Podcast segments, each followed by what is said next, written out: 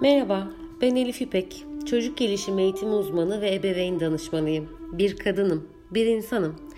Her gün ülkemde bir insan bir başka canlıya, kendisinden herhangi bir nedenle daha güçsüz olduğunu düşündüğü bir insana vahşetle saldırıyor.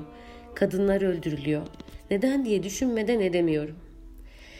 Kesin kadın şofördür. Kız gibi ağlama oğlum, erkek gibi güçlü ol kızım söylemleri başka bir dilde yok.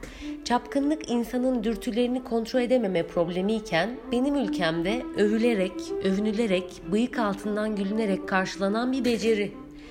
Bana başvuran ailelerden çocuğum erkek ama çok duygusal söylemlerini, kızımızı erkek gibi yetiştirdik söylemlerini sıklıkla duymaktayım.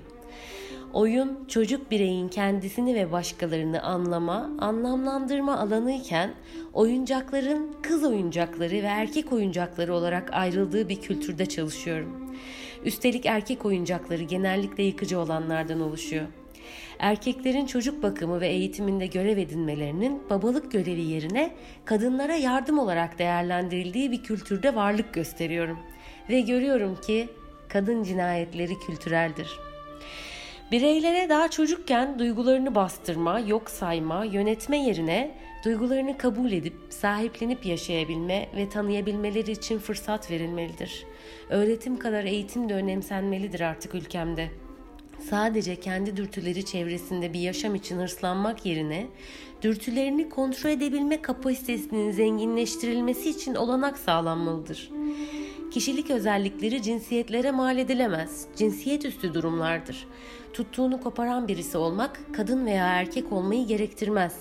Hakkını arayan birisi olmak, kadın veya erkek olmayı gerektirmez.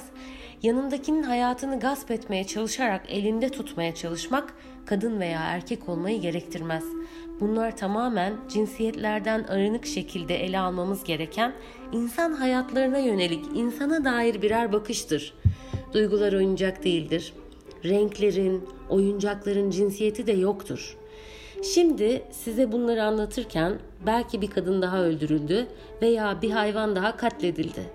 Başımız sağ olsun.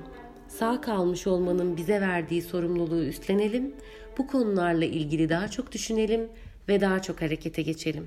Hemen, şimdi, kendimizden ve çocuğumuzdan başlayarak. Barış içinde kalın.